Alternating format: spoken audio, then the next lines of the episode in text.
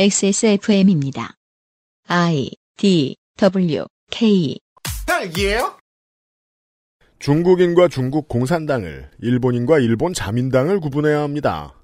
일본이 싫어서가 아니라 혐한 시위를 이끄는 자들과 그들을 용인하고 정계에 진출시킨 아베가 싫어 정도를 구분할 수 있어야 유니클로 불매운동하던 꼰대들이 슬램덩크 보고 우는 꼴이라니 이 같은 비논리로 가득한 비난을 흥분하지 않고 쳐낼 수 있습니다. 8, 90년대 알파벳이 적힌 티셔츠를 입고 있는 후배에게 미제의 앞잡이라 부르던 선배들을 제가 죽어도 진보 정치한다고 표현할 수 없던 이유가 그와 같습니다. 자기 무식하다는 이유로 모두에게 무지하기를 강요하는 초보적 파시즘입니다. 23년 1월 21일 천안시는 인스타그램 계정에 호두과자 인형이 홍보하는 30초짜리 영상을 올렸습니다. 여기서 호두과자 인형은 오이시쿠나레 모에 모에 큉을 외치다가 네티즌들에 의해 사지로 내던져졌습니다. 오이시쿠나레, 오이시쿠나레. 정확히는 그거. 서울신문 기자는 이 일을 설명하면서 특히 천안시는 독립운동가인 유관순 열사의 도시락 파장이 컸다는 문장을 더하며 상처에 고춧가루를 뿌렸습니다.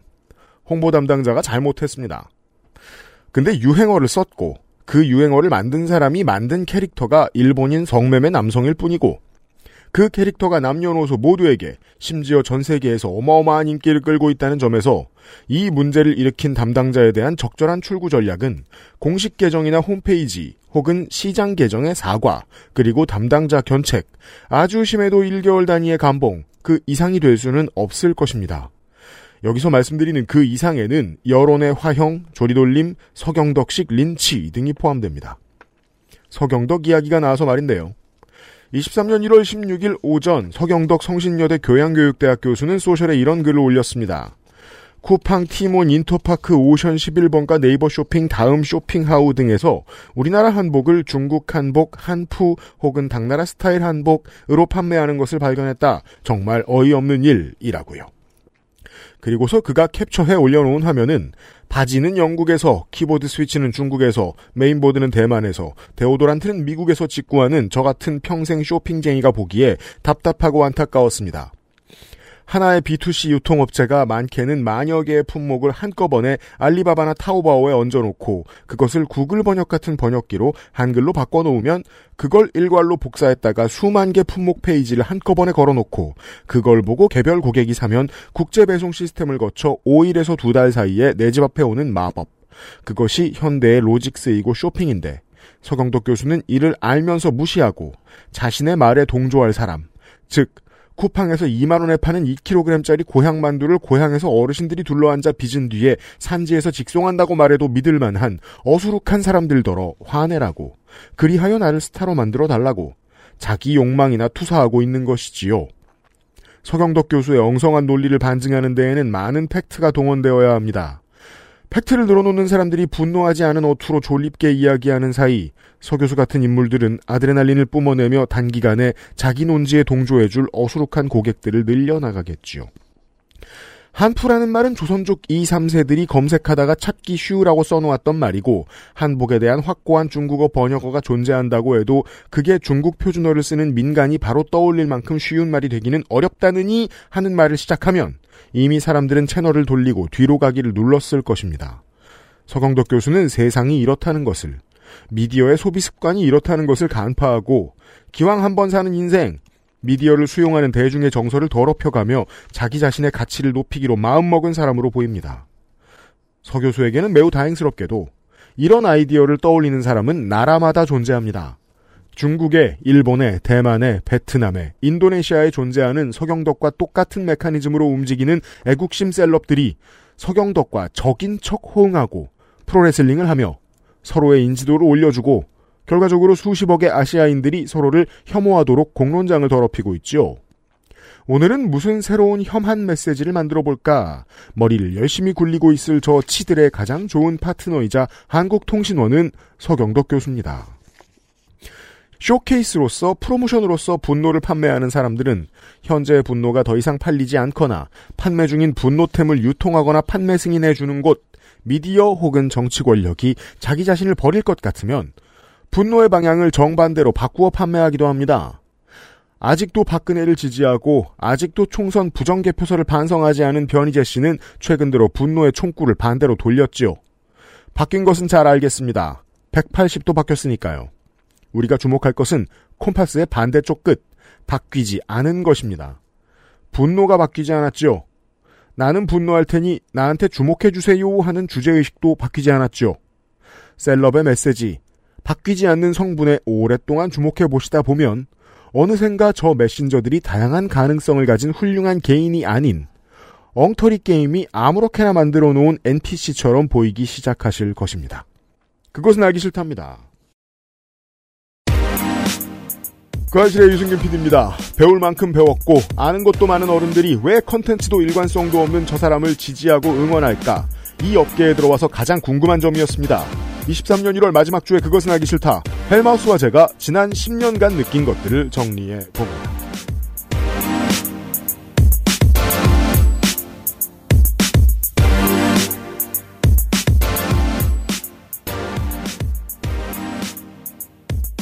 눈을 들어 멀리 보니 한강이 꽁꽁 얼어붙어 있군요. 한반도가 아주 춥습니다. XSFM의 시사교양 프로그램 그것은 알기 싫다. 489회 목요일 순서를 시작합니다. 저는 윤세민 에디터와 함께 있습니다. 안녕하십니까. 윤세민입니다. 대추워요. 대춥습니다. 서울이 이렇게 추운 거는 처음 겪는 일인 것 같아요.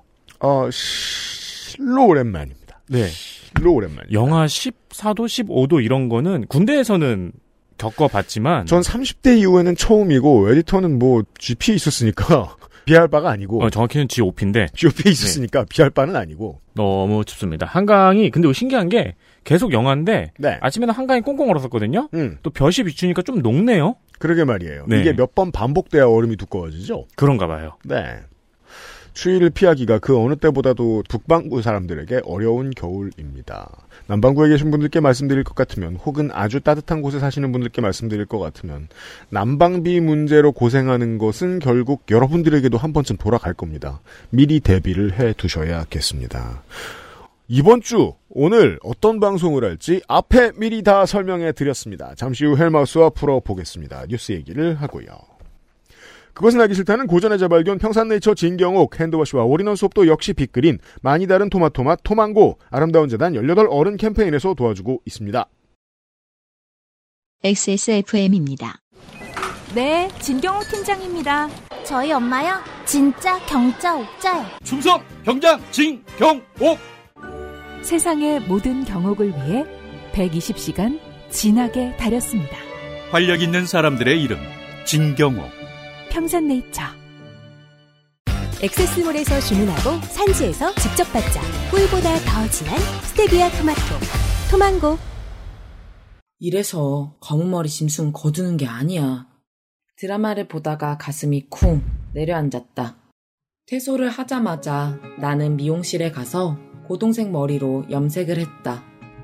나는 언제까지 보육원 출신이라는 꼬리표를 가지고 가야 할까?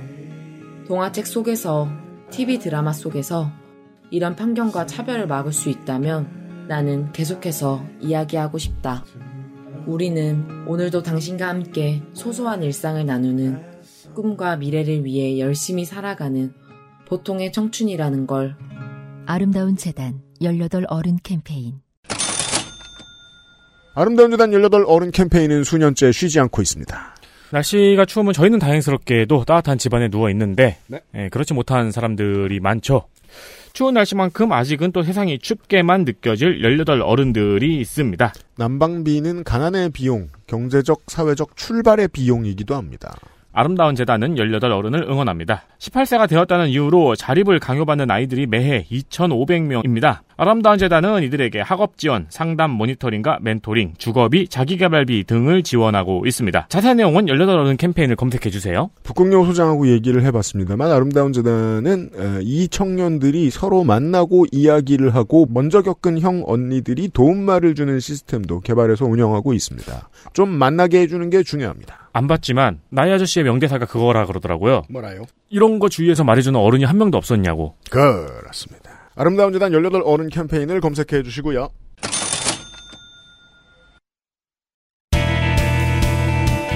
뉴스 roundup History in the making. 이번 주 뉴스 roundup입니다. 트위터, 메타, 스냅 등 대형 소셜미디어 기업들이 작년에 줄줄이 직원들을 해고하고 감축했죠. 네. 특히 트위터는 일론 머스크가 인수하면서 전체 직원의 절반을 해고했고요. 오늘은 트위터 얘기부터 해보겠습니다. 직원이 줄어들면서 보안 능력과 유해 정보를 차단하는 역량이 같이 줄어들어서 온라인에서 테러 집단의 활동이 더욱 활발해지고 있다는 지적이 있습니다. 이런 걸 가장 쉽게는 뭐라고 말하죠? 담탱이 없다. 음, 네. 모니터링 요원도 줄어든 거죠. 네. 학주 없다. 네. 국제민간협력체 테러리즘에 맞서는 기술 이 단체 이름이 이거더라고요. 음. 그래서 이 단체에 대해서 좀 알아보려고 이걸 영작해서도 검색을 해보고 뭐 여러 가지로 찾아봤는데 네. 단체 이름이 이렇다 보니까 음. 논문만 나오더라고요. 그렇죠. Tech Against Terrorism. 네, 그 기술에 대한 논문만 나오더라고요. 음. 이 단체에서 낸 보고서에 의하면은 극우 과격 단체 IS 등의 활동이 활발해지고 있고요. 어, 소셜에서요. 네. 그리고 소셜에서 위험한 컨텐츠를 차단하기 위해 협력하던 전문가들이 대거 회사를 떠났다고 지적했습니다. 그렇습니다. 재작년쯤에 이미 예언 한 번 했죠. 우리의 미래 세대는 소셜을 술, 담배, 마약과 동일시하는 세상을 살게 될 거라고요. 지금하고 다르게. 소셜은 노력, 성의, 책임이 부족한데 전파 속도가 빠르지요. 여기에서 문제되는 표현은 부족과 빠르다입니다. 정확한 선이 존재하지 않습니다. 왜냐하면 술은 알코올 농도가 있고 담배는 타르도 있고 니코틴도 있고 뭐가 많은데 성의, 책임, 전파 속도 같은 건 계량이 어렵습니다. 코카인이나 담배가 인류에게 미치는 해악을 알아내는데도 긴 세월이 걸렸죠. 우리는 이제 소셜의 해악에 대한 연구에 걸음마를 떼고 있습니다. 그리고 미래의 사관에게 이런 말이 관용구처럼 쓰일 가능성이 높습니다. 사기업에게 옛날에는 소셜 관리에 전권이 있던 시절도 있었다. 이게 일론 머스크 개인의 책임인 것처럼 말하면 편해지지만 일론 머스크 같은 사람이 들어올 수도 있던 시스템이 문제라고 보는 게 더 맞겠죠. 일론 머스크 같은 사람이 전권을 휘두를 수도 있는 시스템이 문제라고 보는 게 타당하죠. 20년대의 인류는 정신세계의 열쇠를 빅테크 기업에게 죄다 맡겨놓고 있습니다. 가장 큰 문제는 그겁니다. 물론 그냥 시사 혹은 경제 뉴스가 해석하는 것처럼 말씀을 드리면 이건 애플을 제외한 거의 모든 빅테크 기업이 요즘 하고 있는 인력 감축의 일환입니다. 애플은 왜 안 하고 있는지는 모르겠네요. 빅테크 네.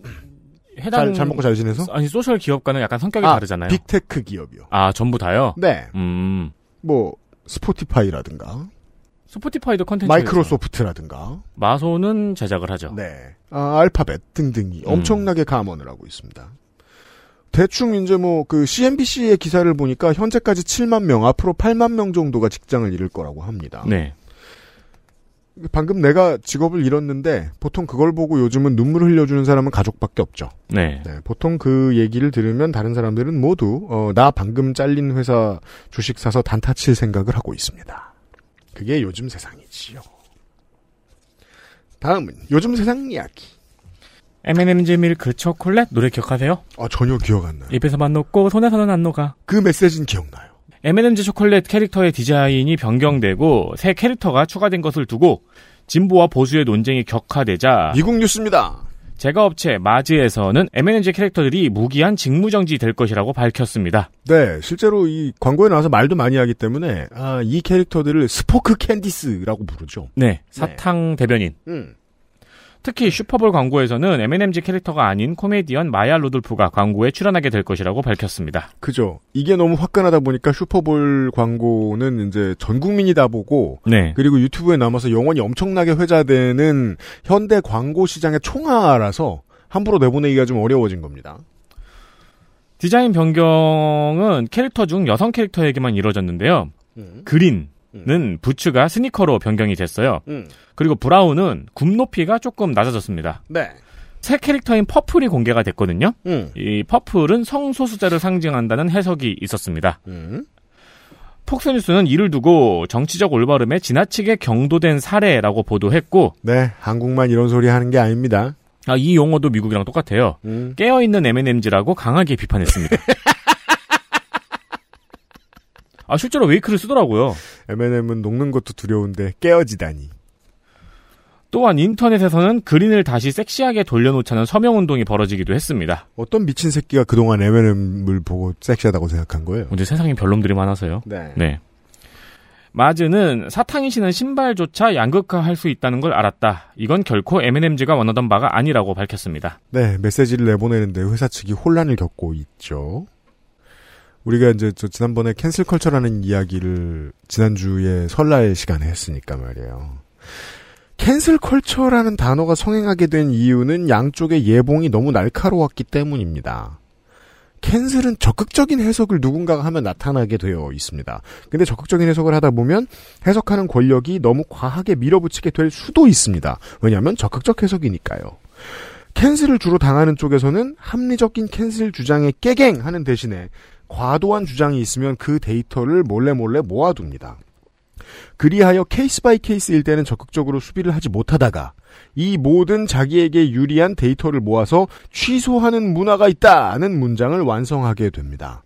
한국에서는 모든 민권 운동을 다 미친 짓으로 내모는 정서가 있죠. 미국에서는 cancel culture에 대한 반대 정서가 있고 이 둘은 완벽히 똑같습니다. 이 얘기 덕질인이 5년인가 6년 전부터 했던 얘기 같습니다. 도널드 트럼프가 처음 당선되던 그 시절에요. 누구의 힘이 도널드 트럼프를 당선시켰느냐를 해석하면서 말이죠. 음. 해결책은 가급적 단 한 사람도 빼놓지 않고 천천히 앞으로 나아가려는 끈기라고 얘기했던 게 기억이 납니다. 설득은 안 하고 따르라고 윽박을 지르면 저 반대쪽이 윽박 지르는 능력은 뛰어난 사람들이 더 많단 말입니다. 음, 네. 설득 안 된 쪽에 윽박 지르는 게 더 탁월한 사람이 많습니다. 그래서 이런 반대의 cancel이 나타난 거죠. 보라색 M&M이 취소를 맞게 되는. 그렇죠. 2차 대전 직전이 이런 분위기가 아니었을까 싶어서 요즘 좀 뒤져보고 있습니다. 초콜릿 캐릭터 힐 높이가 언론에서 소리 높여 화낼 문제가 되는 건 너무 이상하지 않습니까? 음. 20년 전에 상상도 못했던 일입니다. 관련해서 독특한 사례가 하나 있다면은 올해 처음으로 작년인가? M&M즈는 이 세 캐릭터가 여성 캐릭터거든요. 네. 초코볼 중에서 음. 이 여성 캐릭터들 세 캐릭터를 모은 여성의 날 후원 광고를 내기도 했습니다. 음, 싫었던 거예요, 그게. 히잡 혁명 이야기. 네, 히잡혁명이 100일 넘게 진행이 됐어요. 음, 그러면서 시위를 하고 있는 시민들에 대한 강경한 진압은 계속되면서 동시에 거리에는 히잡을 쓰지 않는 여성이 늘어나는 변화가 생기고 있습니다. 이런 변화가 생겼답니다. 어, 시위하고 있는 시민들은 보안군으로부터 산탄총과 새총을 맞았는데 이게 이제 피부에 상처가 생기잖아요. 아니면 총알이 안으로 박히거나 음. 조그만 쇠구슬 같은 걸 쏘나 보더라고요. 음, 근데 병원에 가면 체포될 것을 우려해서 병원에도 가지 못하고 음. 이라크로 가거나 혹은 스스로 그 총알을 빼내려다가 부상이 악화돼서 사망하는 일도 있다고 합니다. 묘하죠. 이란이랑 이라크 관계가 어떤데 민주화 시위를 하다가 잘 안 풀린 이란 시민들이 이라크로 도망가는 상황이 생깁니다. 그렇습니다. 음. 한편 거리에는 일단 도덕 경찰은 활동을 하지 않고요. 네, 도덕 경찰을 뒤로 숨겼습니다. 히잡을 쓰지 않고 염색한 머리를 드러내고 걷는 여성들도 늘어나고 있습니다. 일부 이제 무슬림의 문화를 경험해 보지 못한 사람들이 물어봅니다. 아니 뒤집어 쓰고 다니는데 히잡은 머리카락을 다 가리는데 왜 저렇게 탈색한 사람이 많냐? 그렇죠. 장난합니까? 가리는 건 완벽한 색깔이 있는 것이 아니고 해를 비치면 색이 드러납니다. 음. 패션으로 드러내고자 하는 욕망은 감출수록 강해집니다. 그래서 원래부터 염색한 사람이 많습니다. 네. 히잡을 쓰는 곳일수록 더 할 수도 있습니다. 더 하면 더 했지 덜 하지 않아요. 약간 그런 거죠. 우리 교복 개조한 거. 네! 정확히 그거예요. 네. 싸게 단추 기억하세요? 그게 뭐예요? 유피님 고등학교 지역은 교복을 크게 개조했을 거예요. 맞아요. 네. 제가 다니는 고등학교 지역은 교복을 일본 야쿠자처럼 개조하는 게 유행이었거든요. 음. 그 복고라고 했죠. 네. 그럼 단추를 금박 단추나 음. 싸게 단추라고 이렇게 교복 소재하고 똑같은 걸로 이렇게 싸져 있는 단추 같은 걸로 개조를 한 거죠. 아, 의장대 단추 같은 거요? 어, 그렇죠. 그런 거요. 네. 네. 바지 밑에 카브라 넣고. 그리고 그런 걸 왜 하냐고 다른 지역의 친구가 물어보면 설명을 보통 한 시간 동안 할 수 있어요. 맞아요. 예. 그런 겁니다. 드러내고 싶은 욕망이란. 한편 시위가 장기화됨에 따라 이란은 외교적으로도 계속 불리한 위치로 몰리고 있고요. 환율도 지속적으로 하락하고 있어서 경제도 점점 더 어려워지고 있습니다. 네. 어, 국제부의 기자들은 계속해서 뉴스를 송고하기 때문에 현장에 있는 기자들이 잘못한 게 아니고요. 잘못한 건 우리나라 뉴스를 골라주는 포털의 AI 및 언론사에서 헤드라인을 골라주는 부장님들이 잘못한 겁니다. 이건 이란에 대한 예의가 아닙니다. 언론인들이. 여적지 온 세계가 주목하고 있을 때는 별 신경 안 쓰다가 윤석열 대통령의 말실수 때문에 예전보다 그 어떤 때보다 많이 이란 얘기가 우리나라 언론에 오르내리고 있거든요. 네. 두 배로 부끄러울 일입니다. 이건 윤석열의 잘못과는 또 다른 우리나라 언론의 잘못이고요. 왜냐하면 요즘 한국이 하고 있는 이란 얘기와는 아무 상관없는 얘기잖아요. 음, 그렇죠. 이란 얘기 아무리 많이 듣는 어떤 어르신들도 이란에 이런 민주혁명이 있었는지 모르실 거예요. 왜냐하면 현재 이란을 비난하는 국민의힘 의원들 이란으로 그대로 옮겨놓는다고 생각해보죠. 아마 라흐바르한테 공천권을 얻기 위해서 오선의 선배를 욕하면서 연판장을 돌릴 그 사람들일 겁니다. 음. 서경덕이랑 비슷합니다. 자기랑 똑같은 사람들과 비난을 하면서 잘 지내는 걸로 하면 말입니다. 아무튼 가장 큰 변화는 되게 많은 시민들이 히잡을 안 쓰고 그냥 다닌다. 이게 대도시에서 흔해졌다는 거고요. 그럼 물을 수 있습니다. 아니 독재라며 또 때려잡으면 되지 않냐? 독재 정권은 저항이 커지면 진압을 하고자 할 때 진압 앞에 생기는 두려움이 두 배, 세 배로 커집니다. 지난번에 때려잡았더니 국가 기능이 마비되도록 국민들이 화냈다. 함부로 굴지 말자. 네. 국민들도 이 정서는 마찬가지입니다. 지난번에 막 사형을 하지 않았느냐? 그리고 이 상황을 눈치채는 시민들이 생겨납니다. 어, 쟤들도 쫄았어. 근데 국가가 쫄았다는 걸, 라흐바르가 쫄았다는 걸 극소수의 시민들만 그런 거 눈치채지 않았겠느냐라고 생각할 수 있겠죠. 음. 그럼 히잡을 왜 벗습니까? 젊은 사람들이. 그것 때문에 경찰한테 맞아 죽은 사람들도 있는데 왜 벗습니까? 많은 사람들이 여전히 불만일 거라고 생각합니다. 라우바르가 물러난 것도 아니고 독재 정권도 그대로고 도덕 경찰 이름 바꾼다고 축소한다고 그게 다냐고 성질을 낼 수도 있겠죠. 제가 생각하는 혁명은 언제나 51대 49의 승리라고 생각합니다. 지금 이란 시민들이 거둔 정도도 혁명입니다. 다 됐다, 뭐, 잘 됐다는 게 아니라, 여기서부터 또 뭘 하면 되는 거죠. 네. 아니, 그리고 이제 이란 정부 입장에서도 시위대에 대한 탄압과 그리고 히잡을 그냥 두는 방식을 같이 하는 게 자기네 논리에 더 유리하죠. 네. 그리고 사실, 음. 이제 이란 혁명은 지금부터가 조금, 이제 앞으로가 조금 걱정일 게, 음. 성공이 되고 나면은 원래 지금 하나로 있던 목소리가 분화가 될 거예요. 그렇죠. 네. 그때부터 또 언론이 노름을 하겠죠. 여기서부터 또 시작하는 겁니다. 네. 한국은 지금 개같이 실패하는 중이고요. 에너지 이야기가 요즘 이슈가 되었네요. 네, 요즘 어느 건물을 들어가도 난방비가 인상되었다는 공지문이 붙어 있죠. 네, 국제뉴스 위주로 이럴 때일수록 보셔야 합니다. 전 세계 에너지 가격이 급등하면서 전기요금도 오르고 있습니다. 네. 도쿄전력도 가정용 전기요금을 6월부터 29.3% 인상하는 방안을 정부에 신청했고요. 음. 도쿄전력 외에도 다른 전기회사들도 요금 인상안을 정부에 요청했습니다. 가정용을 30%나 올렸다는데 주목해 주시고요. 타이완은 전기요금을 8.4% 인상했고요. 이건 가정용에 해당합니다. 7%대입니다. 공업용 전기요금은 15%를 인상했습니다. 여기에 주목해 주십시오. 우리나라 한전도 전기요금을 인상하지 않으면 올해 약 18조의 영업 적자가 예상된다며 전기요금이 인상되어야 한다고 한전이 아닌 국민의힘 권명호 의원이 밝혔네요. 그러합니다. 지난 초겨울에 이상했던 보도 행태는 또 있습니다. 유럽의 시민들이 추운 겨울을 나고 있다는 보도가 많았어요. 강 건너 한파 보듯 하는 보도였어요. 네. 아니, 현재의 어느 에너지 가격이 국제시장 추이에서 자유롭다고 남일처럼 얘기합니까? 정부는 훨씬 적극적으로 이거 오를 거니까 가스전기 오를 거니까 여기에 맞는 대처를 해야 한다고 홍보를 했었어야 되고요. 음, 저소득층 대책을 광범위하게 세웠어야 합니다. 아직도 한심한 지자체들 많습니다. 신청 안 하면 보조 안 해주는 저소득층에게. 아직 그게 기- 웃기고 있어. 디폴트예요. 네. 가난을 증명하게 좀 하지 말라고. 아무튼. 지금 야당이 말하는 것처럼 여당 실정 100%는 아니라는 겁니다. 그래도 여당이나 주류 언론은 훨씬 일찍부터 이 이야기를 했었어야 됩니다. 국제 정세를 연결지어 해석하는데 아주 무능했던 기자가 쓴 것으로 보이는 KBS의 22년 7월 기사를 읽어드리겠습니다. 7월 1일입니다. 타이완 오늘부터 전기요금 전면 인상. 타이완 당국이 오늘부터 전기요금을 대폭 인상하는데 이를 두고 탈원전 같은 섣부른 에너지 정책 때문이라는 비판이 나오고 있습니다. 중략. 특히 공업용 전기요금은 인상폭이 15%가 돼 예상치를 크게 웃돌았습니다. 중략. 언론들은 현재 연간 발전량이 400억 킬로와트나 되는 타이완의 1, 2, 3호 원전이 없었다면 이번 전기요금 인상률은 더 높았을 것으로 예상했습니다. 내용만 보시면 KBS의 조선일보 논설실장이 몰래 와서 쓰고 간 기사같이 생겼습니다. 심지어 이 기사는 기자 이름도 byline에 안 잡힙니다. 아마 그 뉴스 담당하는 번역 전문 작가한테 맡긴 것 같기도 하고요. 심지어 자료 화면에 CCTV가 나오는 걸 보면 비판적인 중국 측 기사를 번역한 것 같기도 합니다. 아, 이게 KBS 기사구나. 네. 말씀하시길래 타이완 기사인 줄 알았어요. 엄청 바보 같은 해석입니다. 거기에도 물론 보수 언론이 있을 테니까 이렇게 말할 수도 있겠죠. 탈원전 하고 있는 나라, 모든 나라가 탈원전 하고 있어요.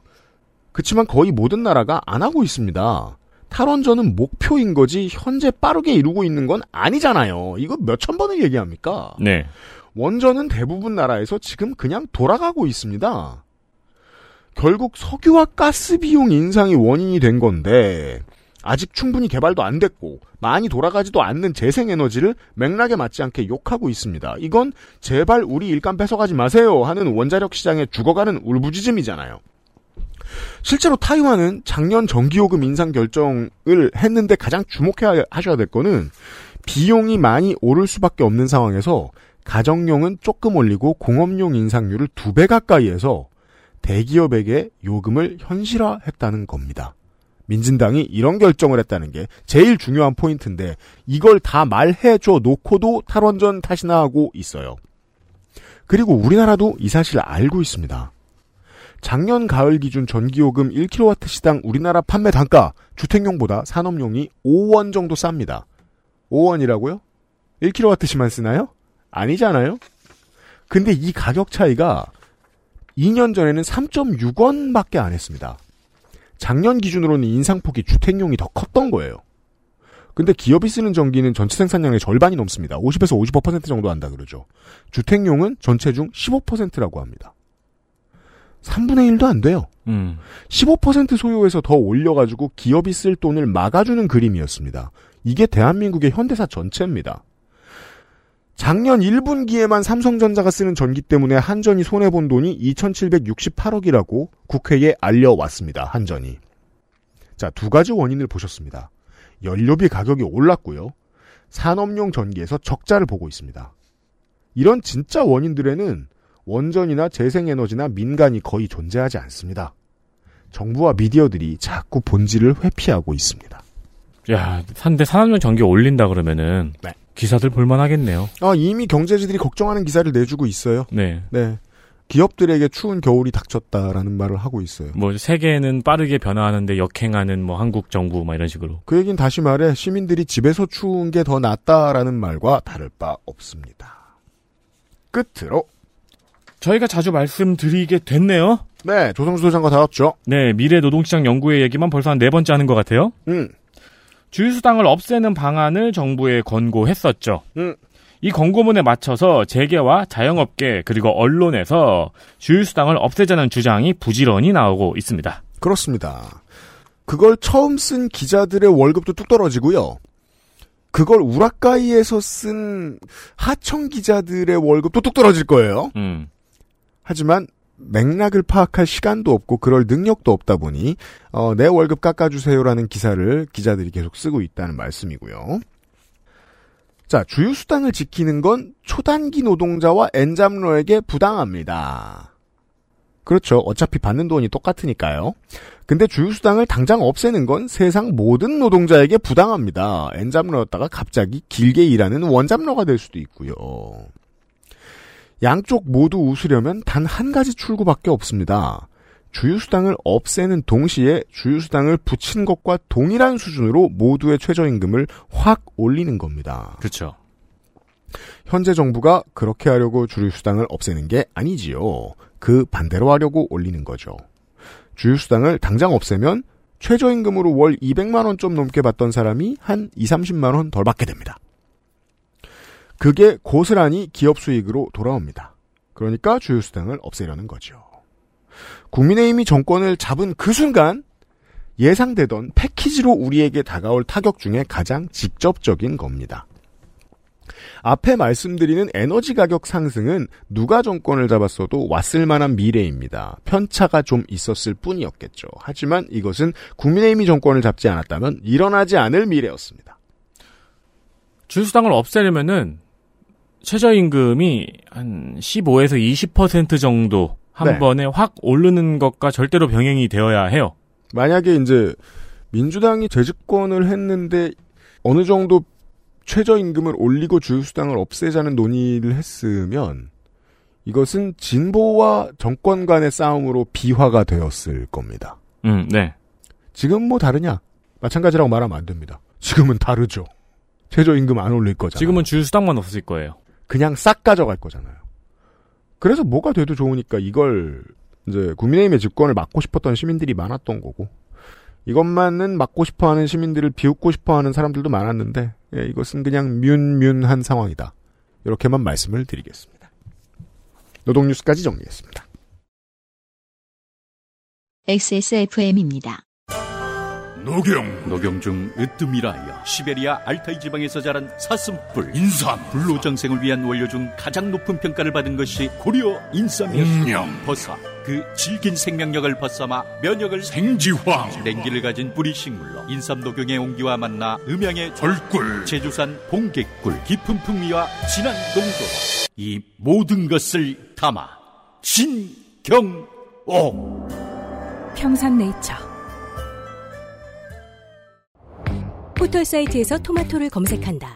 타임지가 선정한 10대 슈퍼푸드. 남녀노소 누구나 스태미너, 다이어트, 저칼로리. 음, 세상에 몸에 좋은 건 많지. 하지만 맛있고 몸에 좋은 건? 글쎄. 당분 고민 없이 달달함은 300배.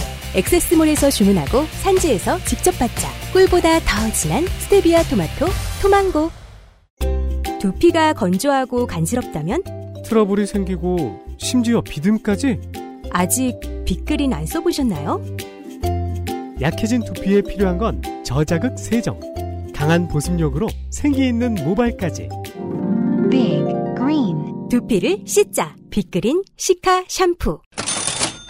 오랜만에 할인 아닌 빅그린 광고를 하겠습니다. 빅그린 헤어 제품을 저희가 주로 광고를 하는데요. 임산부와 베이비 라인도 있습니다. 누구보다 예민하고 까다로운 시기, 그리고 임신과 출산, 영유아 시기에 사용할 수 있는 제품입니다. 동물성 원료가 사용되지 않고 아토피 완화 특허 성분이 함유된 baby wash, 고보습 약산성, tummy크림 등등 임산부와 아기에게 특화된 안정성 있는 성분들로 만들어진 제품이 다수 있습니다. 어, 해당되시는 분들은 관심을 한번 가져보시길 바랍니다.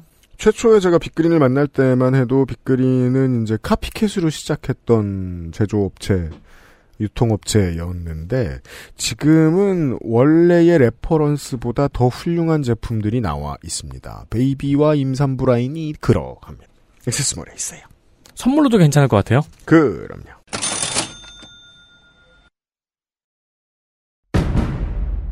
동지들 가짜뉴스를 hell로 보내 헬마우스입니다 모멸감을 주고 모욕감을 주고 치가 떨리게 하는 거 거짓말 좀 하지 말란 말이야 이 새끼야 대단한 얘기가 아니에요 가짜뉴스 만드는 유포자수는 너무 많고 그 새끼를 아무렇게나 만들어도 다 퍼뜨려주고 저 오물들을 치우려면 누군가는 오물통 속에 뛰어들어서 그 오물을 뒤집었을 각오 가짜 뉴스 확인 과정.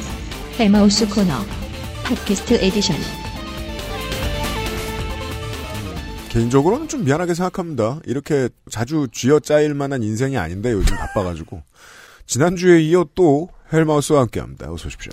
안녕하세요 헬마우스입니다 저 짜이고 있는데 그 사실 솔직히 말하면 제가 이제 스케줄을 조정을 한다고 했을 때 음. 언제나 조정 대상 1순위에 올려놓는 게 그것은 알기 싫답니다. 그렇죠. 아, 너무 힘들어요. 조정 대상 1순위라는 게 이제 가장 유동성이 크다는 건가요? 그게 이제 나한테 선택권이 있다면 음. 어 뭐부터 좀 안 하고 싶으냐 이렇게 물어보면 네. 그것은 알기 싫다를 제가 이제 마음속에 항상 1번으로 올려놓고 있어요. 요거 하나만 빼도 딴거세 개는 할 수 있다. 진짜 시간을 잡아먹고 이런 문제가 아니라 음. 부담이 크거든. 네. 내가 책임지잖아요. 다른 방송은 사실 질문지대로 가는 거지 뭐. 거기 작가가 따로 있고 PD가 따로 있고 뭐 해주는 대로 이제 맞춰서 그리고 정 책임을 묻고 싶으면 음. 신장식한테 묻거나. 아 그렇죠. 아씨 코너 제목이 헬마우스 코너가 뭐야?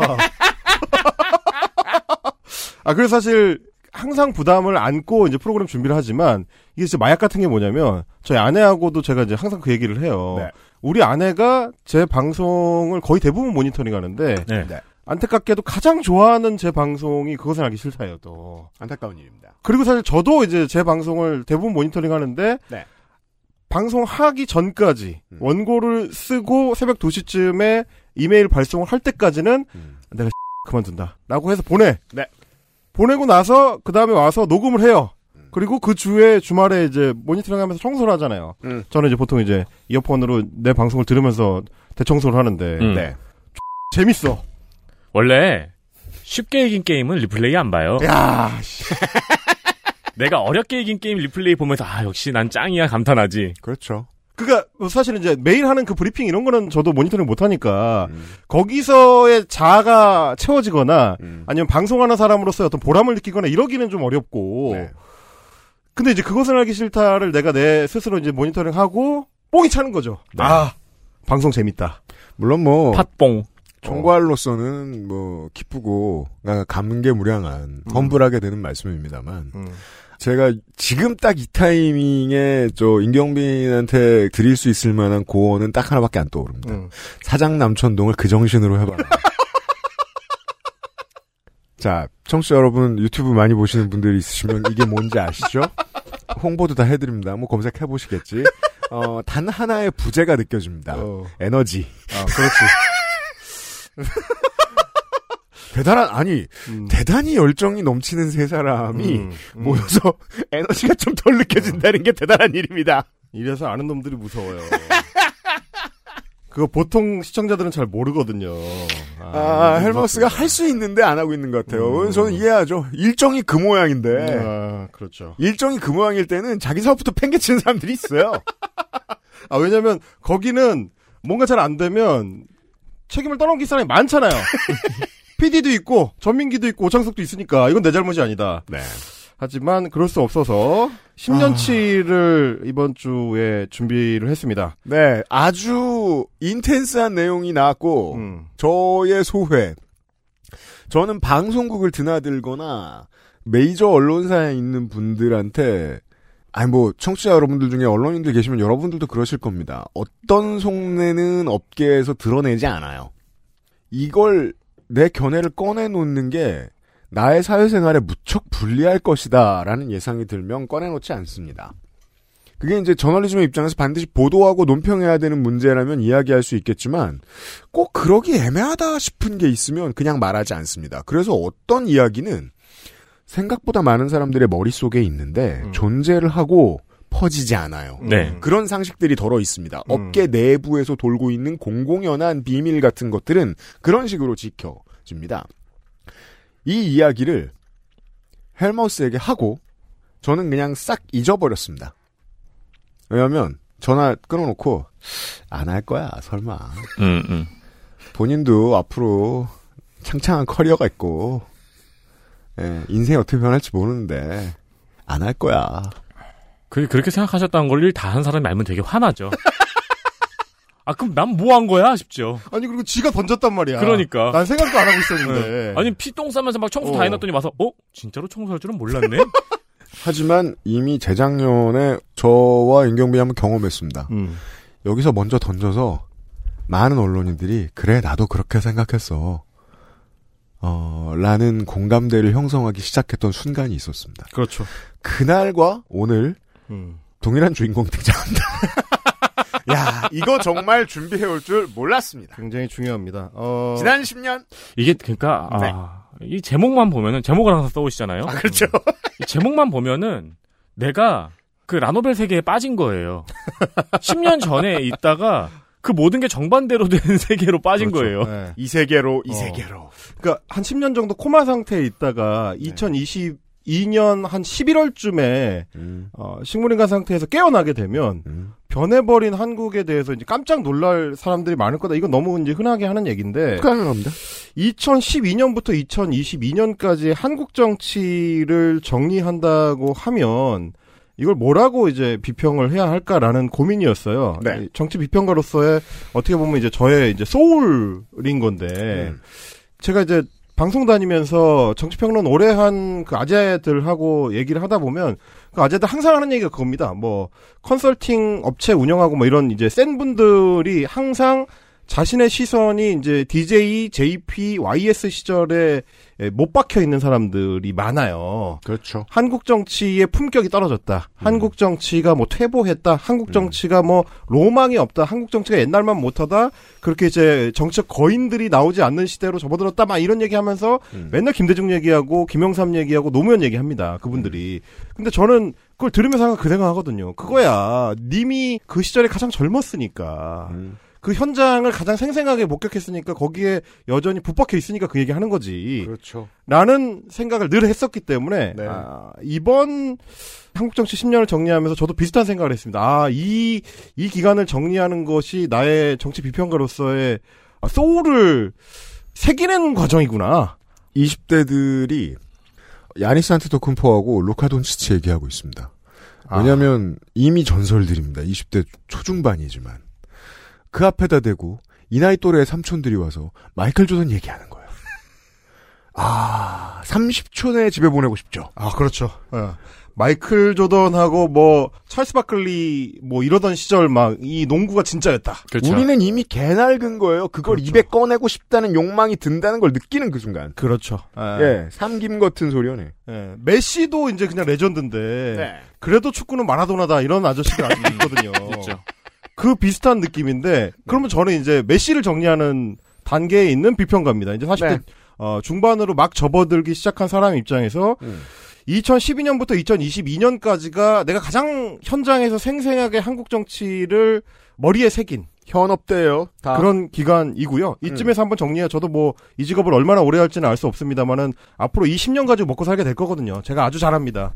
저의 남은 뭐 앞으로의 10년 동안의 정치 비평 인생이라는 거는 2012년부터 2022년 동안 내가 배웠던 것들을 써먹는 기간일 것이다. 나도 그리고- 나도 그들과 같게 될 것이다. 그럼요, 그럼요. 네. 인정하고 가는 겁니다. 자영업자로서 늙을 때, 음. 어, 우리가 재미없어지면, 즉, 이때 10년이나 다시 읊고 있는 재미없는 노인이 되면 불러줄 방송국이 또 있어요. 아, 있죠. 언제나 있어요. 아, 재미없는 그럼요. 시사 네. 프로 하는 방송국. 네. 지금 채널A TV조선 같은 데가 그때 있습니다. 그러면 내가 여전히 2012년을 팔아먹으면서 살 수 있겠지. 왜냐면 그 소비자도 늙기 때문에 아, 그럼 그러면 지금 임경빈이 젊은 척 하면서 낮은 톤으로 라디오에 나가잖아요? 음. 그, 아니에요.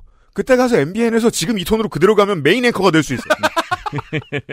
tension이 높다. 예. 아, 이렇게 할 수 있는 거죠. 지금 우리가 이제 사실 녹음 시작하기 직전에 슬램덩크 애니메이션 얘기를 하고 있었는데 그렇습니다. 거의 정확하게 그 연장선상의 이야기를 시작해 보려고 합니다. 음. 87년 체제와 삼김이 전성기였던 그 시절의 이야기가 있다면 저는 거기에 대응해서 이제 2012년부터 2022년까지의 10년이 그에 못지않은 대격변의 시대였다.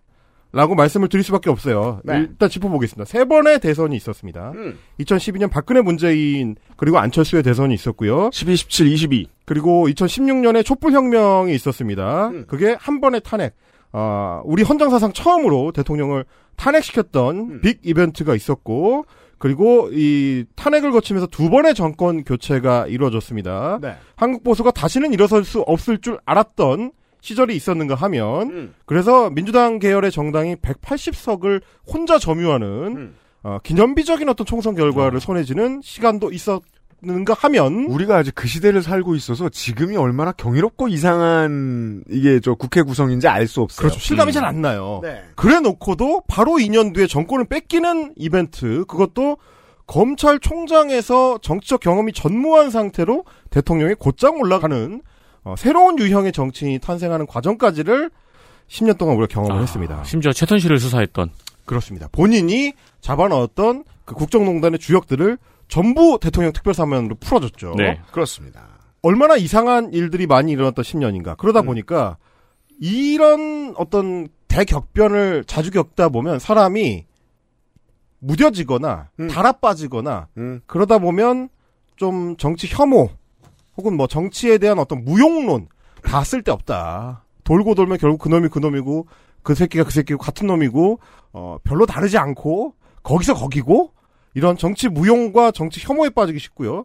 그럼 뭐냐? 정치라는 게 결국 다 의미 없는 것이다. 그냥 내일이나 하자. 음. 관심 끄자. 음. 니들끼리 알아서 헤쳐먹든지 말든지 해라. 이런 풍으로 빠지게 될 가능성이 상당히 높은 우리가 그런 시대를 살아왔던 거고요. 주로 이제 친구들 중에서 술자리에서 잘난 척하다가 지 말이 다 틀렸을 때 음. 세월이 지나면 지 말이 다 틀린 게 하나씩 드러나잖아요. 맞아요. 그런 애들이 이제 보통 그런 무용론에 빠지죠. 그렇습니다. 그런데 이게 이제 정치 혐오를 하고 됐다, 난 내일이나 잘하겠다라고 하는 사람이 목수, 뭐 용접 technician, 음. 의학 노동자 이런 사람이 문제가 적습니다. 음. 근데 그 사람이 시사평론가야. 그렇죠. 아니면 지가 당 대표야. 음. 정치 혐오에 빠져 있어. 그럼 이제 정치 아, 야, 난 내일이나 해야지. 어, 그렇지. 그럼 어떻게 해야 되죠? 네. 그 다음부터 남은 게 정치 혐오잖아요. 정치 혐오가 업이 됩니다. 그렇습니다. 원래 네. 은퇴를 해야 되는데 그죠? 그때부터 아니, 그러니까- 왕, 성하게 활동하는 경우들이 있죠. 그 농구 선수가 농구 혐오에 빠지면 이제 은퇴를 하거나 휴식기를 가지는 게 맞는 거잖아요. 그렇죠. 네. 정치부 기자가 정치 혐오에 빠진 뒤에 정당에 입당을 하죠. 어차피 그놈이 그놈인데 뭐. 뭐 이런 식으로 가는 경우들이 받아주는 많고요. 당에 가겠어. 그래서 지난 10년을 제가 이제 세 명의 멘토들과 함께 멘토들. 음. 왜냐면 이 멘토들이 멘티들을 이끌고 이리저리 횡보를 하다가 음. 그 멘티들을 지치게 만드는 10년이기도 했기 때문입니다. 그렇죠. 지쳐서 나가 떨어지거나 혹은 네. 같이 좀 이상해지거나 음. 이런 경우들이 워낙에 많았기 때문에 음. 안철수와 진중권과 변희재라는 세 명의 멘토들입니다. 음. 예, 앞에 두 분은 뭐 워낙에 많이들 알고 계시기 때문에 앞에 두 명이 어떻게 변했는가를 뒤에 한 명을 비춰보는 거울로 삼고자 네. 그리고 막상 또 돌아보면 우리가 까먹은 것들이 많이 있습니다, 여러분. 음. 저도 이번에 다시 해보면서 이제 그걸 알게 됐는데 열심히 내가 그 멘토들을 따라갔더니 출발했던 지점에서 너무 멀리 와가지고 음. 혹은 심지어 뒤로 가가지고 음. 알고 봤더니 돌고 돌아서 뒤로 간 경우들도 많아서 이게 다 뭐냐 라는 이 허무함에 빠지는 자신을 발견하게 된 정덕들이 꽤 많습니다. 그러니까 유비가 주민들을 다 이끌고 가신들이 말리는데 주민들 데리고 말리는데 형주를 이렇게 천천히 빠져나갑니다. 수많은 주민들이 이끌고. 음. 근데 자꾸 여, 여기로 갔다 저기로 갔다 해요. 맞아요. 처음에 막 낙양으로 갈라 그래. 음. 안 돼요. 거기로 가면 다 죽어요. 그리고 출발할 땐 강화로 간다고 얘기를 했었어요. 예. 예. 어느 날 보니까 완성 앞을 지나고 있는 거죠. 그렇죠. 이게 뭔가 좀 이상하다, 뭔가 잘못됐다. 음. 이런 생각을 하시게 되는 경우들이 많고 그러다 보면 이제 중간에 빠져서 장수한테 항복하는 사람도 생기고. 그러더니 막 더 가가지고 그러니까 글로 가자 그랬잖아. 촉 서쪽으로. 그렇죠, 그렇죠. 그래서 더 가고 더 갔더니 네. 이상하게 사람들이 이제 그 강에서 물을 먹고 죽고 막 이러는 남만까지 온 거예요. 맞습니다. 중간에 어떤 놈은 조조한테 가고 송곤한테 가고 이렇게 남는 사람이 거라서. 없거나. 그러니까 10년을 보면 이런 겁니다. 음. 2011년에 안철수를 보면서 정치 덕후로 입문을 했던 사람이라면 지금의 안철수를 보면서 얼마나 혼란스러울까 음. 이런 생각에서부터 이제 출발을 해서 2012년에 문재인 지지 선언을 하는 한 지식인이 있습니다. 음. 근데 그 지식인이 진중권이었어요. 그렇죠. 사실 그것도 굉장히 이상한 일이라서 음. 그 당시에 여러 이 진보 신당원들이 혼란스러워했습니다. 그렇죠. 그랬는데 그 2012년에 진보 신당 원한테 음. 2022년 2월에 진중권을 보여준다면 음. 얼마나 혼란스러울까? 그렇죠. 이런 거. 그리고 2013년에 수컷닷컴이라는 음. 포털 사이트가 있었습니다. 수컷닷컴. 수컷닷컴에서 활동을 했었던 전직 일베 출신 유저한테 음. 윤석열 하야를 외치고 있는 변희재를 보여준다면 그렇습니다. 그는 또 어떤 감상을 가지게 될까? 예. 그러니까 사실은 이게 시간의 간극이 워낙에 넓기 때문에 중간중간에 사람들이 변하면서 자연스럽게 적응을 하게 되거든요. 환경에. 환경에 적응을 하기 때문에 이 공기층이 달라진 거를 잘 못 느끼고 그냥 사는 경우들이 많아요. 그러면 이 시간을 압축을 해가지고 그렇죠. 2012년의 공기와 2022년의 공기가 그냥 만나는 그 지점에 사람을 세워놓는 거죠. 영미요. Life comes full circle. 그러면 얼마나 이 공기의 이 어떤 뒤엉킴이 이상한지 음. 어, 이거를 좀 알게 된다. 그래서 우리가 어떻게 하면 이들이 우리한테 전파했던 그 정치적 허무주의에서 빠져나올 수 있을까를 고민할 때는 네. 여기서부터 시작해야 되지 않을까. 그 그렇습니다. 팬들의 성화 때문에 끝을 내지 못한 드라마 옛날에 많았잖아요. 음. 막 200회, 300회까지 가는. 그렇죠. 그 2, 300회쯤 가면은 나중에는 이야기가 뭔지도 모르겠고 초반에 캐릭터는 다 무너져 있고 맞아요. 이게 그래서 자기를 휘둘러대는 진영 멘토들에게 그냥 질질 끌려다니다 보면 내가 원래 시작할 때는 문꿀 오소리였는데 문재인을 지키기 위해서 이니 하고 싶은 거 다해를 하던 사람이었는데 음. 정신을 차려보니까 이낙연 전 대표를 따라오다가 어느 순간 정신 차려보니 내가 윤영찬 의원의 뒤에서 윤석열을 찍고 있는 거야. 너무 이상한 일을 하고 있는 거예요. 이상하다. 직진만 했는데? 어, 그러니까. 왜 아니, 램프에서 빠진 적이 없는데? 아니, 나는 앞에 있는 사람 등만 쳐다보고 지금 왔는데. 근데 뭐야, 지금 여기 뭐야? 나 이찍이 됐어. 뮨파가 됐어요. 어, 이런 사람들이 있어요. 그죠? 그분들의 혼란이 왜 일어났는지를 좀 짚어보는. 우리 팟빵 댓글로 여러분 이런 어, 욕망이 슬쩍 드시죠? 어 너네도 2회 게스트가 윤석열 찍지 않았느냐? 다시 한번 강조합니다. 그때 보고 안 봤다고. 그리고 그건 김창규가 섭외해줘서 김창규가 아니 그리고 김창규 일로 와. 네. 누가 예상해요? 윤석열 찍은 게스트가 뭐 있던 것도 아니고. 그렇죠. 혹시 10년 뒤에 더, 더 많습니다. 네. 어. 맞아. 많아요. 더 많습니다. 제가 지난 대선 때 진짜 다 기록해놨는데 4월에 그 알실 아. 500회 공개 방송 때 저를 탓해 주십시오, 청취자 여러분 현장에서. 딴지스 출신이 제일 지분이 높습니다. 그래서 복귀가 필요하다. 이거를 그냥 스쳐 지나가면 까먹고 또 그러거든요. 그죠? 그래서 짚어볼 필요가 있다라는 생각에서 이제 준비를 해봤습니다. 네. 왜냐면 저도 지면에서 보고 라디오에서 듣는 정도의 시사에 대한 관심을 가지고 있었다가 월간지나 이런 데에서 좀 더 깊은 사람과 사람 간의 흐름과 그 변화에 의해서 나오는 결과물로서의 정치에 대해서 관심을 가지기 시작했던 건 제가 딴지의 용병이 되었을 때였어요. 2년간 용병으로 일하면서 아, 그렇죠. 정말 바깥 세상에서 볼 수 없는 너무 많은 것들을 만났었거든요. 음, 음, 음. 그, 그것과 관련된 결과물들이 그 알실에 되게 많이 박혀 있습니다. 한 6년, 벌써 한 6년 됐습니까? 7년 됐습니까? 국민TV의 노조 파업 직전까지의 사태 관련한 방송을 기획을 했을 때, 그게 제가 최초로, 와, 정치란 너무 이상하구나 하는 발견을 느꼈었을 때였거든요. 그날 어. 방송 한번 다시 참고해 주셨으면 좋겠어요. 야, 어떤 사람은 정치적인 소견보다 내 명함 한 장, 나의 사회적 위치 하나, 약간의 돈, 이런 게 더 중요하구나. 음. 그걸로 얼마든지 많은 걸 팔아넘기는 논리를 만들 방법이 있구나. 라는 걸 어렴풋이 느꼈던 게 한 7, 8년 전이었던 것 같아요.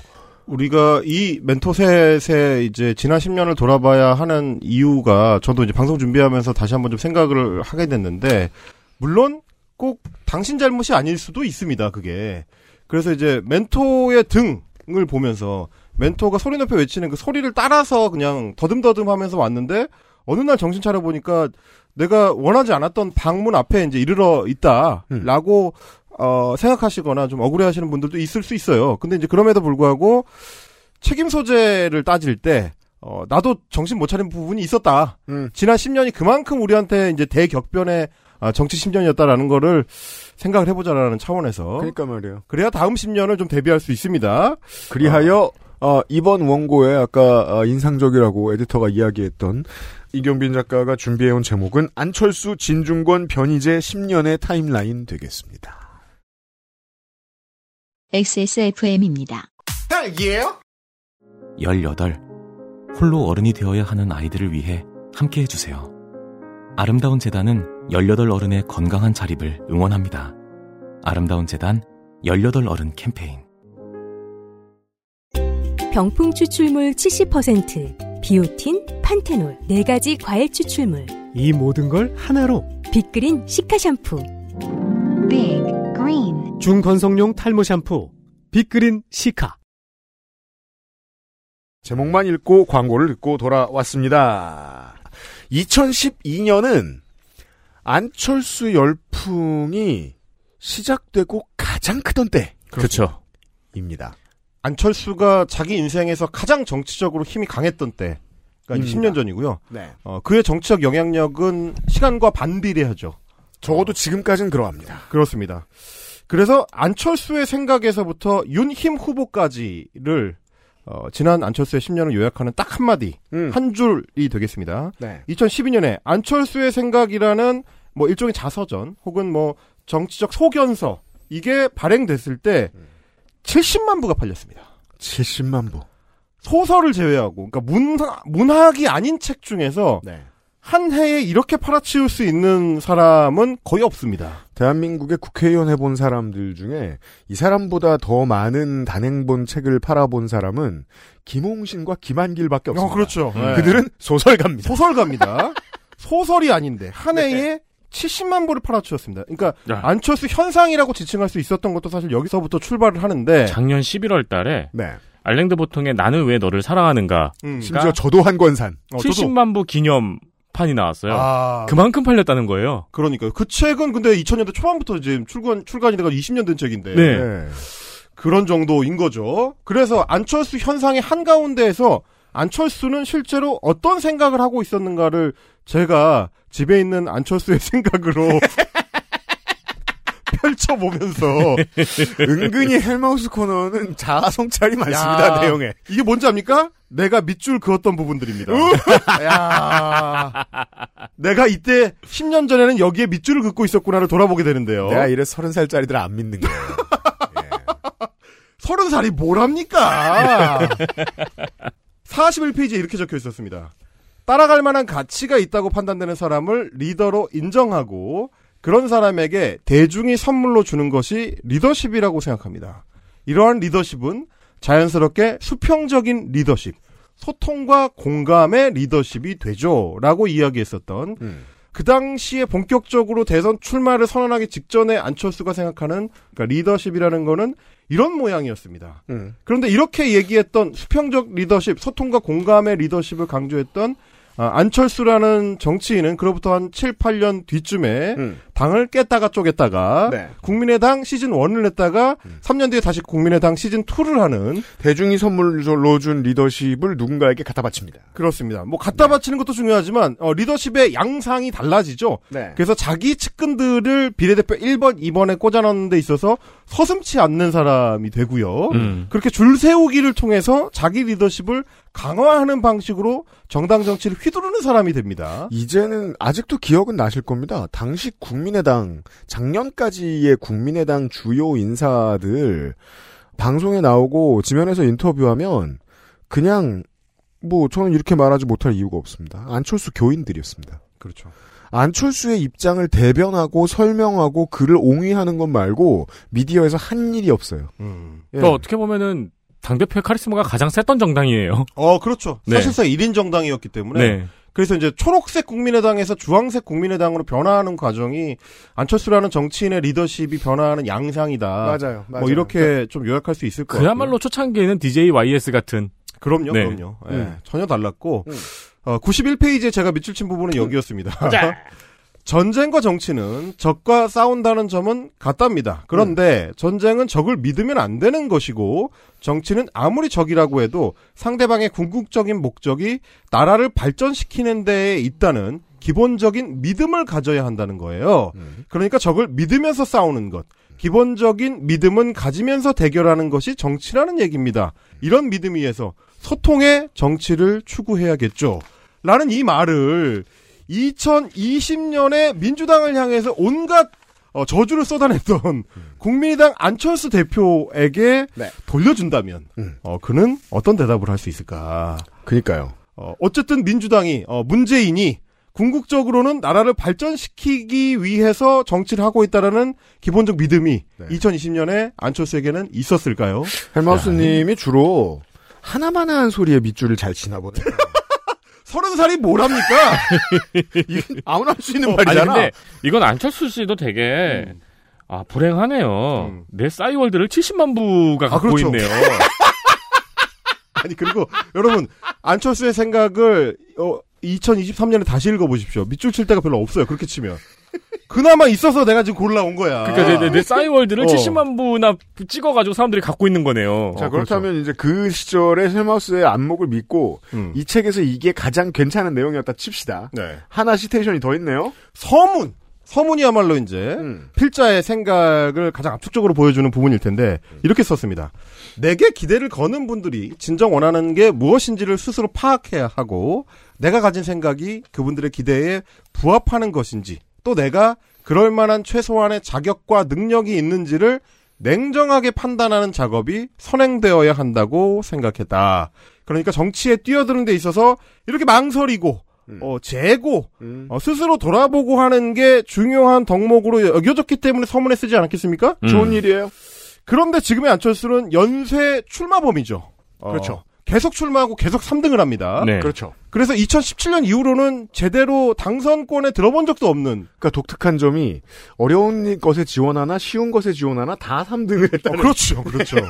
국민의힘에 입당하고 나서야 분당에서 그렇죠. 지- 국회의원에 3선이 됐거든요. 음. 그런 과정이었던 걸 생각하면 지금의 안철수 의원 본인은 최소한의 자격과 능력 요건에 대해서 스스로 좀 판단을 해보고 있는 사람인가. 그 책을 통해서 다시 한번 좀 돌아봐야 된다는 생각이 들고요. 일단 기대에는 전혀 부합하지도 못했고요. 그렇습니다. 네. 안철수의 생각이 그 당시에 내세웠던 3대 가치가 아, 그 당시에 언론 매체에서 보도했던 내용을 요약하면 그렇습니다. 복지와 정의와 음? 평화고요.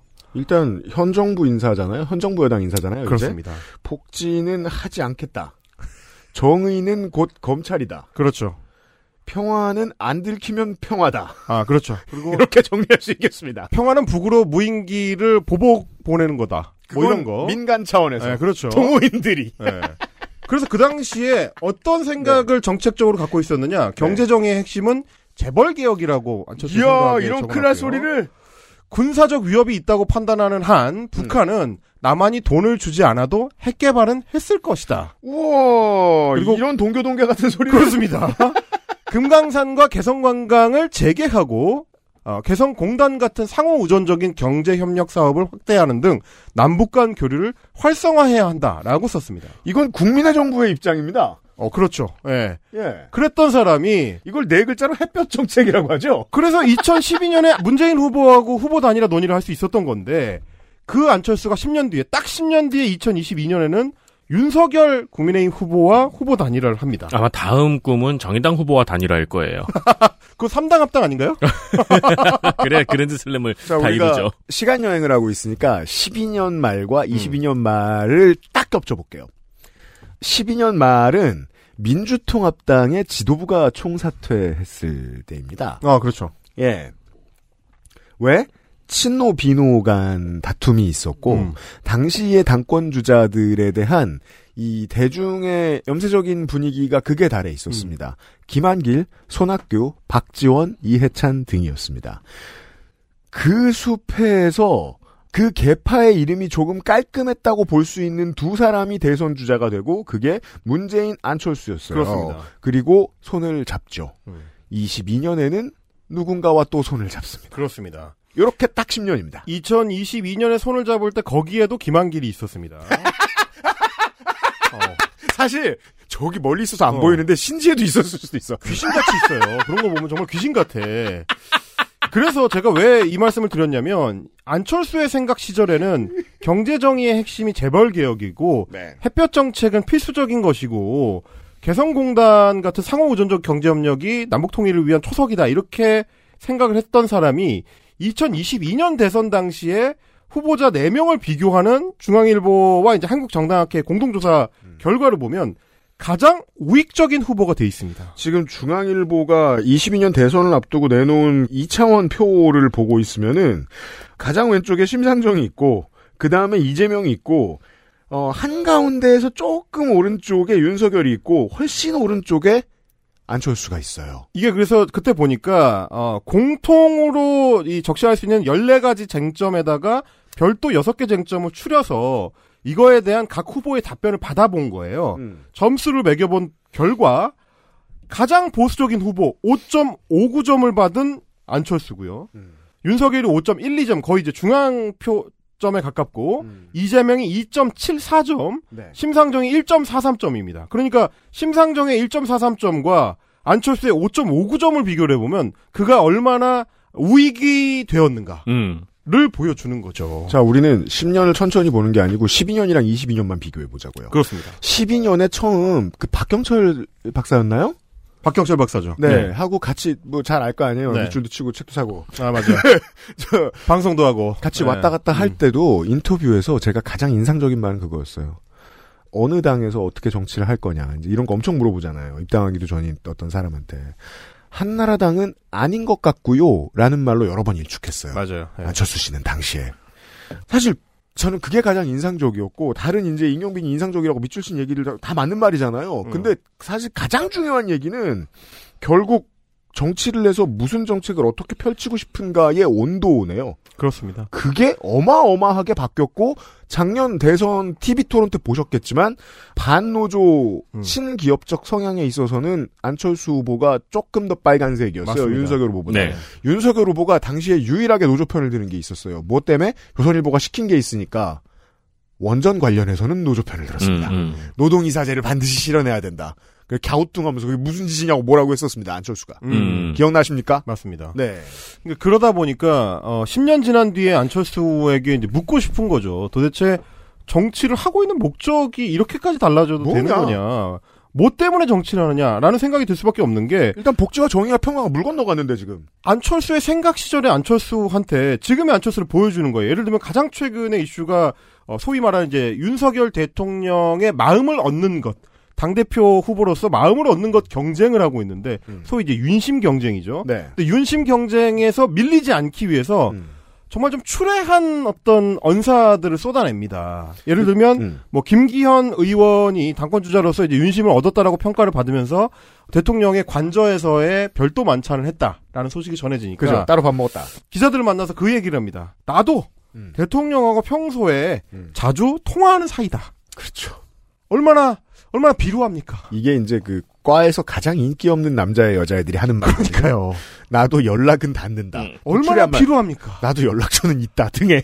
아니 당 여당의 당 대표 후보를 지향하는 사람이 대통령이랑 자주 통화한다는 것을 자기의 어떤 주요 정치적인 어떤 힘 업적. 업적 이걸 강조하고 있다. 너무 안타깝고요. 그러고 나서 전형적인 윤핵관 워너비 이준석이 지적하는. 그러니까요. 아니지만 되고 싶어 하는 사람인 거잖아요, 지금. 음. 그래서 대통령 부부가 뭐 신년회 하는 자리에서 만찬에 초대했다라는 거를 언론에 굉장히 좀 적극적으로 공개를 하면서 음. 나도 만찬 초대받았다. 네. 이걸 자랑하는 사람이 되어버린 음. 2022년에 안철수. 그렇게 되었습니다.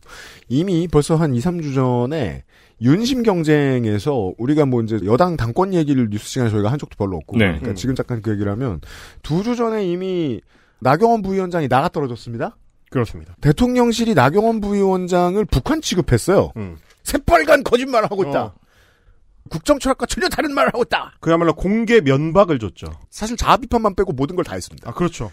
나가 떨어졌습니다. 음. 그러면 남아있는 윤심 경쟁 안 하는 상대는 유승민 전 의원이 있는데 그렇죠, 그렇죠. 그래서 유승민 전 의원을 견제하기 위해서 윤 대통령한테 듣기 싫을 소리를 조금 하고요. 음.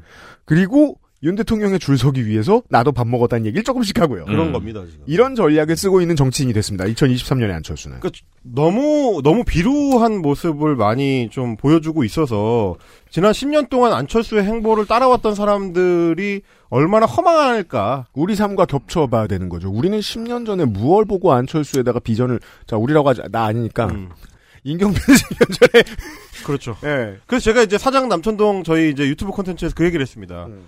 알고 봤더니 다 안철수의 생각을 세 명의 출연자가 한 권씩 갖고 있는데 다 읽었던 사람들인데 10년 전에 네. 우리가 다 2012년의 피해자다. 아니 오창석 씨는 문재인 대표에게 직접 픽을 당해가지고 어. 공천받은 사람이라고 스스로 주장하는 주제. 아 그건 그건 16년이니까.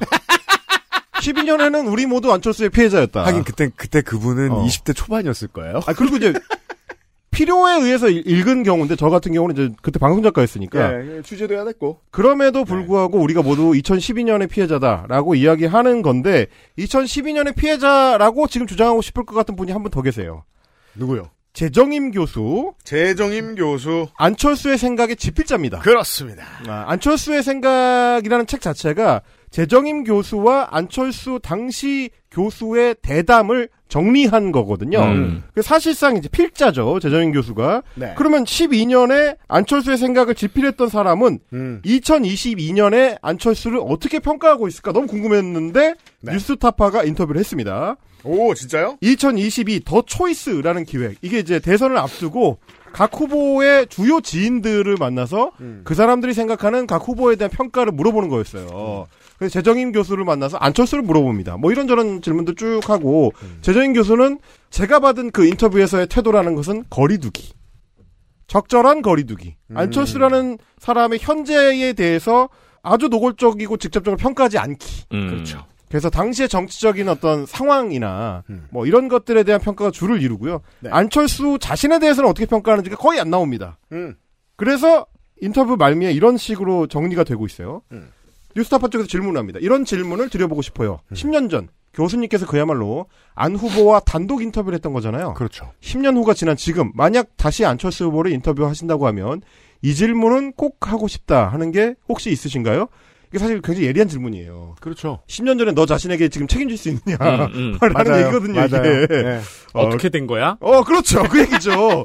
얼마나 이상하게 바뀌었는지를 질문할 수 있느냐, 이제 사실 이 얘기예요. 네. WTF. 그랬는데 이제 거기에 대해서 재정인 교수가 이제 이렇게 좀 빠져나갑니다.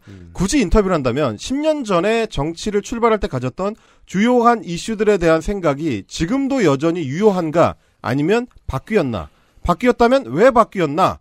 바뀐 데에 어떤 합리적인 이유가 있는가? 만약에 실제로 다시 인터뷰할 기회가 있다면 이런 것들 한번 물어보고 싶네요. 라고 얘기를 하는데. 사실 질문하고 같은 그렇습니다. 이게 질문입니까? 아, 이거는 같은 얘기잖아요. 네네. 이 이제 이걸 이제 그러니까 답. 서로 서로 빙빙 돌려 말하고 있다고 생각하면 이렇게는 볼 수 있겠죠. 나도 화났어요. 그렇죠, 그렇죠. 네. 나도 이상해. 네. 근데 내가 그 사람이 이상해졌다고 얘기할 수는 없어라는 거예요. 그렇죠. 난 뺄 거야. 어, 그러니까 나는 그냥 역질문을 하겠어라는 거예요. 음. 이거는 사실 빠져나가는 거죠. 그렇죠, 그렇죠. 그래서 한 번 더 물어봅니다, 마지막에. 음. 안철수 후보가 10년 전 교수님과의 대담에서 밝혔던 소신이 음. 교수님이 보시기에는 지금도 유지되고 있나요? 좀 더 직접적으로 물어보죠, 이제. 음. 그렇죠. 좀 전에 질문이 같은 질문이었는데 네. 대답을 빙빙 돌리니 그러면 까놓고 얘기하겠다. 다시 찌릅니다. 10년 전에 안철수랑 지금 안철수가 같냐? 라고 음. 물어본 거예요, 지금. 음. 어, 그거에 대해서 재정인 교수 뭐라고 했느냐? 그건 답을 하면 약간 곤란할 것 같아요. 음. 이게 끝입니다. 번역.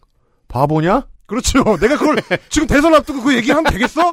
지금 이 얘기거든요, 지금. 답은 정해져 있고 내 입장은 곤란해지잖아. 그렇죠. 그래서 이제 이렇게 따옴표로 따서 뉴스타파가 정리했습니다. 재정임 교수는 현재의 안철수 후보의 생각에 대한 평가는 정치적으로 해석될 여지가 있기에 답변이 곤란하다며 말을 아꼈다. 음. 이것이 아마 어, 10년 전 2012년에 안철수의 생각을 읽고 감동했거나 혹은 정치 덕후로 입문했거나 맞습니다. 혹은 그 뒤로 오랜 시간 동안 안철수라는 정치인을 응원했던 많은 사람들의 현재가 아닐까. 음. 결국 답하지 못하는 이것이 이제 허무함의 한 단면, 음. 어, 억울함의 한 단면일 수 있다. 이제 그런 음. 생각을 저는 하게 됐습니다. 자. 두 시간이면, 이것이- 잠깐만, 두 시간이면 끝난다고? 음. 19페이지 중에 3장 했는데? 아 그래요? 자, 미안합니다. 어, 이게 이제, 요렇게 얘기해 봅시다. 우리 회사도 9년, 어, 방송도 11년, 10주년이라고 대충 퉁치기로 했지 않습니까? 2023년을. 10주년이니까. 기념 삼아 이런 방송이 의미가 있습니다. 왜냐면, 이걸 주제로서 길게 말씀드린 적은 없고, 뭐, 선거 때나 뉴스 roundup 할 때 잠깐 잠깐씩만 하지만 되게 자주 말씀드렸습니다. 국민의당이 혹은 안철수가 외 10년간 외쳐온 새정치의 허무함. 16년 국민의당에서는 거대 양당에서 쫓겨난 사람들이 개파를 이뤄 자그마한 개파 싸움을 하는 정당으로 구현이 되었고 승리는 어떻게 했죠? 양당에서 공천 못 받은 후보들에게 기회가 가는 정당이 되었을 뿐이었습니다. 음, 즉 아무런 면에서도 새 정치는 아니었던 것이지요. 그렇습니다. 그 다음부터 점점 구체적이고 선명성 있는 점들이 나오기 시작하면 그건 모두 다 우경화되어 있었습니다. 음. 처음 주장하던 것보다. 음. 예.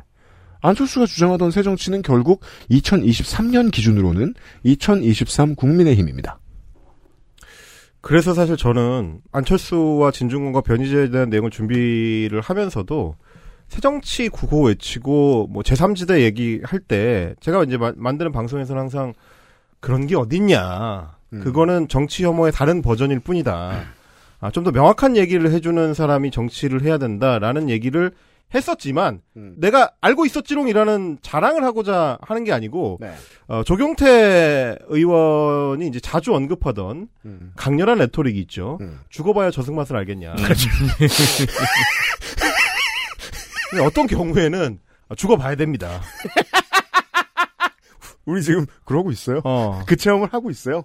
뭐랄까요? 이제 가상 죽음을 한번 경험해보는 시간이 이번 주에 이제 이어지게 될 텐데 네. 안철수와 함께 죽어봤던 사람들에게 음. 심심한 위로를 좀 보내고요. 꼭 당신 잘못만은 아닐 수도 있다. 음. 아, 그럼에도 불구하고 금태섭, 아, 그렇죠. 이태규, 박선수, 어, 최선 최정임 정도만 돼도 송기석. 양심은 있는 건데 네. 예. 금태섭처럼 가면 좀 너무하죠. 이제 그런 경우에는. 네. 하지만 어쨌든 양심에 있는 수준을 좀 넘어서서 이제 자기 반성을 같이 해줘야 음. 어, 우리가 다음 10년에는 똑같이 죽어봐야 저승 맛을 아는 상태로 돌아가지는 않을 수 있다. 음. 이 말씀 좀 들어보겠습니다. 이런 이야기를 나눌 겁니다. 내일 이 시간에 좀 더 이야기를 해보도록 하겠습니다. 유승균 PD하고 윤세민 에디터였고요. 헬마스님과 함께 다시 돌아오겠습니다. 감사합니다. 고맙습니다. XSFM입니다. I D W K 딸기예요?